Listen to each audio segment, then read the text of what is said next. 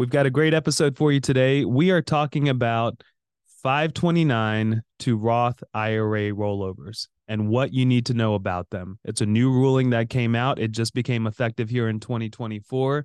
It sounds very attractive, but there are some nuances to understand with this idea of putting 529 money into a Roth IRA. So make sure you listen, especially if you have uh, grandchildren or kids that you're funding a college account for. Uh, this rule is nice, but you got to know it well.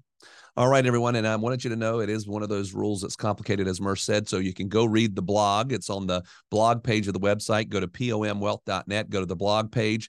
All the information is right there for you, easy to get. If you have questions, feel free to reach out to us. We are glad to hop on a phone call. Go to the website, top right hand corner, click on schedule a call. We are happy to hop on a 15 minute call to go through all of your questions. But before we go through this into this episode, we have a very quick disclosure. The information contained in this podcast is intended to provide general information only and not to be considered individualized advice. Different types of investments carry different levels of risk. As always, please contact your financial professional for advice appropriate to your situation. Enjoy the show. Welcome to the Secure Your Retirement Podcast. This is the place where high achieving professionals come to gain confidence on how to successfully navigate their transition into and life during retirement. There's no such thing as a passive retirement plan. To have a successful financial future, your plan must be actively managed. Each week, we will bring you action plans and expert interviews that will help you gain insights, learn fresh perspectives, and finally experience peace of mind about your retirement. Here to help you achieve your dream retirement and live the life you deserve are your hosts, certified financial planners, Radon Stancil and Murs Tariq. Welcome to Secure Your Retirement podcast. Murs and I are excited today to talk with you about a topic that when we talk about it, most of the times it's one of those proud moments that maybe a parent or grandparent's thinking about their kid, their grandchild, their, chil- their, their children going to college and they're thinking, hey, I want to make sure that I can help them. And I'm thinking about doing this thing called a 529 plan.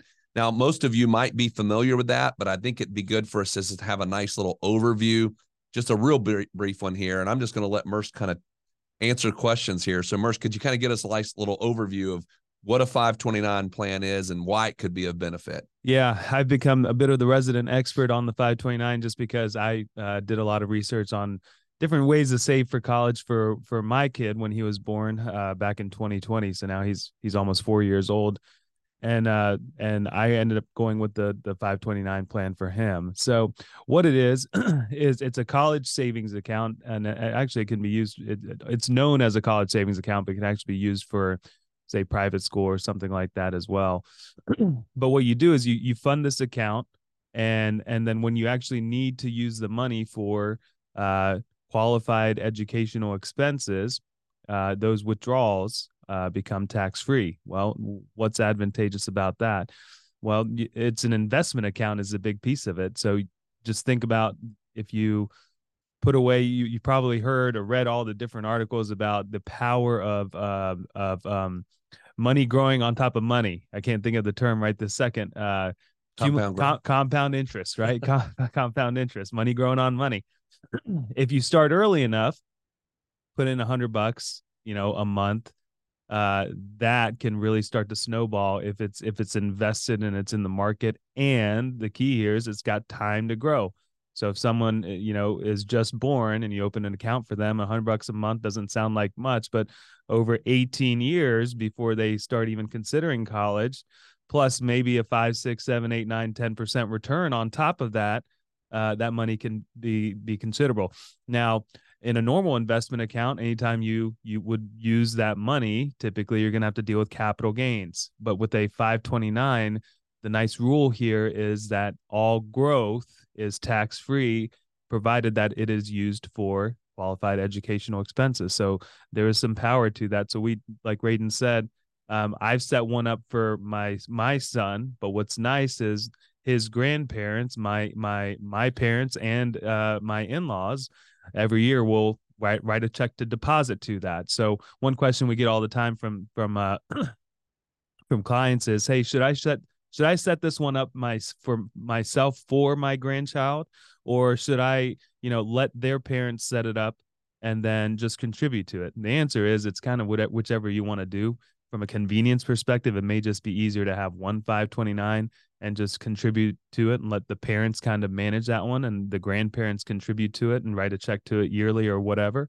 Uh, but if you want to be the owner of that account, then yeah, that you could set it up on your own as well and contribute to it. So that part's very flexible.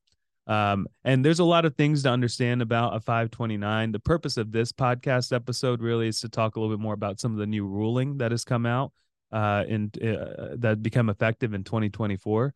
Um, but the the big concept here is you can fund a, an education account for a beneficiary, and it's going to get tax free growth treatment to use down the road for college expenses, room, board, tuition, all those things like that. So it can be pretty powerful, especially in a world where education and college is becoming uh, incredibly expensive. And the nice thing is too, if I leave it to my child, uh, and let's say one doesn't go to school and the other one does, then that you can transfer it to another beneficiary. So you do have some flexibility there. But just remember, if the if nobody went to school and the money comes out, then I lose that tax deferred growth. I don't get that tax free growth there because it wasn't used for school. So uh, that's just one of those things you have to kind of look at and say, well, uh, maybe I'm going to diversify and have some money there, especially if I've got multiple beneficiaries. But Murs, you brought up this idea of some of the new rules starting in 2024. Uh, you're able to actually do some extra stuff with the 529. Can you walk us through what that looks like? Yeah. So going back to what you said, be, before before this new ruling came out it was something that you you had to be careful about. So i in my the way i was setting up the 529 and by the way this whole episode kind of spurred off of a conversation that i had with a client of ours and she had questions around the 529 and how much should i fund and everything like that. Prior to this new ruling you did have to worry about how much you're going to fund because the the worry is well what if the kid doesn't go to college? Or what if they only go to a two year school but you saved enough for a four year school right uh, and there's no beneficiary to transfer it to. The the money in there now to take it out for non-educational expenses is going to get penalized and taxed. So you want to be careful about how much you fund.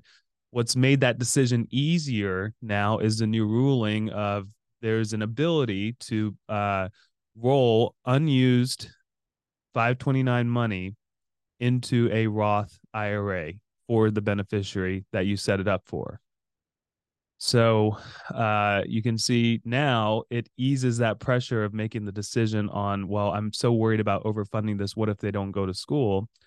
Well, you can. They, they've given us a bit of an out now that was never there of if they don't use it or they don't go use all of it or don't go to school or whatever, you are now allowed to roll a certain amount of that to a Roth IRA for that beneficiary. So before you start saying now I'm gonna, you know, I, I love this. Let me put a hundred, hundreds of thousand dollars into this account so that I can do this kind of crazy backdoor Roth type of strategy for my kid. There are stipulations to it, right? It's not an unlimited amount, uh, and and it's uh, there's way the there's rules around how you get the money into the Roth, and that's what I wanted to talk about today because it sounds really good on the surface, but you got to understand the rules and and you know when i talked to the the client about this as well she she was like oh i didn't know it was going to be that difficult. It's still good but it's something that is good to really get clarity on. And it is a relatively new ruling as well so i think there'll be more clarity that comes out of it. But uh there's there's three major things that we want to be thinking about uh and let's just go ahead with the scenario of um you know there you have a hundred thousand dollar 529 the, the kid is 18 right? They're they're going to school but they only end up using not they don't end up using all of it. And there's money left over right? Previously to get that money out you'd be paying a penalty. Now we can move that leftover money into a roth ira for that child. But how do you do that? What are the rules? What are the limits? Uh, the first thing you got to understand is that you can't just do this today and then roll it tomorrow there is a holding period that you have to have had the 529 account for at least 15 years before you can do the rollover. So it's they they're they're thinking long term here. They don't want people just opening 529s for the purpose of the Roth rollover. It's they they want it to be 529 first for the purpose of education funding and then yeah if there is money left over we we're now giving you an out but it has to be held for 15 years in the 529 to even be eligible to talk about rolling it into a Roth account. So that's number one, the holding period. Number two is the annual limit. Uh, and the annual limit is uh, whatever the IRS says the annual limit for an IRA or Roth contribution is. So uh, this year in 2024, it's so fresh. I know 2023 was 6,500. For this example, let's just assume it's 6,500 in 2024 as well. And uh, so you're you're you can you're capped as as to how much you can put in to whatever the annual limit is. So right now it's 6,500 in this example. So say you got 40,000 left in the the Roth IRA, you can only put of that 40,000. I'm sorry, you got 40,000 in the 529, you can only put of that 40,000 6,500 per year into uh now the Roth IRA for the beneficiary. The other piece of this that you have to realize is that they have put a cap. So there's an annual cap as well as a lifetime cap amount that can roll into the Roth IRA. So 6500 is the annual and the most you can roll from a 529 to a Roth IRA is 35,000 over the life of over lifetime basically. So uh, you're capped as to how much you can put in. Uh, again, this isn't supposed to be some some magical uh, retirement strategy. It's it's designed to be an out from overfunding a 529 account. I hope that you are enjoying the show. By the way, if you are in or nearing retirement and are someone who wants to gain clarity on what questions you should be asking, learn what the biggest retirement myths are, and identify what you could be doing to achieve peace of mind for your retirement, get started today by requesting your complimentary video course, Four Steps to Secure Your Retirement. To access the course, simply visit pomwealth.net forward slash podcast. If you're new here or you haven't done this yet, this is definitely the first step to get started in applying these principles to your life. So head over to pomwealth.net forward slash podcast and check us out. And then uh, the last is ownership. Who gets it, right? So uh, the benefic- beneficiary of the 529 must also be the owner of the Roth IRA. So you can't have leftover money and then uh, you know switch it to someone else and then put that into a Roth IRA. There's I think there's going to be more clarification that comes out on that rule, but just assume and understand that if it was a 529 for for Bob, it needs to roll into a, a Roth IRA for Bob. Um, one thing I want to go back on is uh, as well. So there's this thing called earned income, and in order to fund an IRA or a Roth Roth IRA, the IRS says you have to have this thing called earned income. Earned income, just think of it as wages or a salary. You have to have a certain, you have to have as much earned income as much as you want to put into, uh, contribute to a Roth IRA or a traditional IRA. That rule also applies to that 6,500 annual limit. So, in order for the uh, child to be able to roll 6,500 a year from the 529 into their own Roth IRA, they also have to have the earned income amount to be eligible for that contribution as well. So there's you can tell here it gets a little complex, a little confusing very quickly. Um, and and so I just wanted to bring it to light because I just had a recent conversation with a client around it. It's still a good thing, but there are nuances that we really need to understand. Yeah, I think just to give this a high level, I think this is good just to say, hey, I, I didn't maybe use everything, but remember contextually here, if I've got to hold it for at least 15 years, I don't have a little child, right? I've got a, a, a kid who's probably went to school, maybe didn't use it all. Uh, so they're now maybe even close to 20 years old or older. So they're probably going to work and we don't have to worry about this whole am I making enough money? It is likely that these caps are going to be indexed and rise. Okay. So the, the 6,500, as Mer said, is higher this year in 2024. So very likely the $35,000 cap is going to go up as well. So we don't know all the details. This is just a brand new rule starting here in 2024. So what are some things you could do? Well, number one, if you have a 529, you can fund it. Um, I always say do that. And again, in an approach that says, I might have a child who doesn't go to school, right? Or they get some, or they get some scholarship and they don't need all the money. So don't, in my opinion, go crazy with a 529, but fund it And then if you've got it there, and then you know that, that you can utilize it the other way. The other thing is teach your child or grandchild to open a Roth as soon as they can open a Roth. Now, by the way, I could have a young teenage co- child working part time at some anywhere. And as long as they got earned income, they can open a Roth IRA and start funding it. There's many, many advantages to it so that it's open.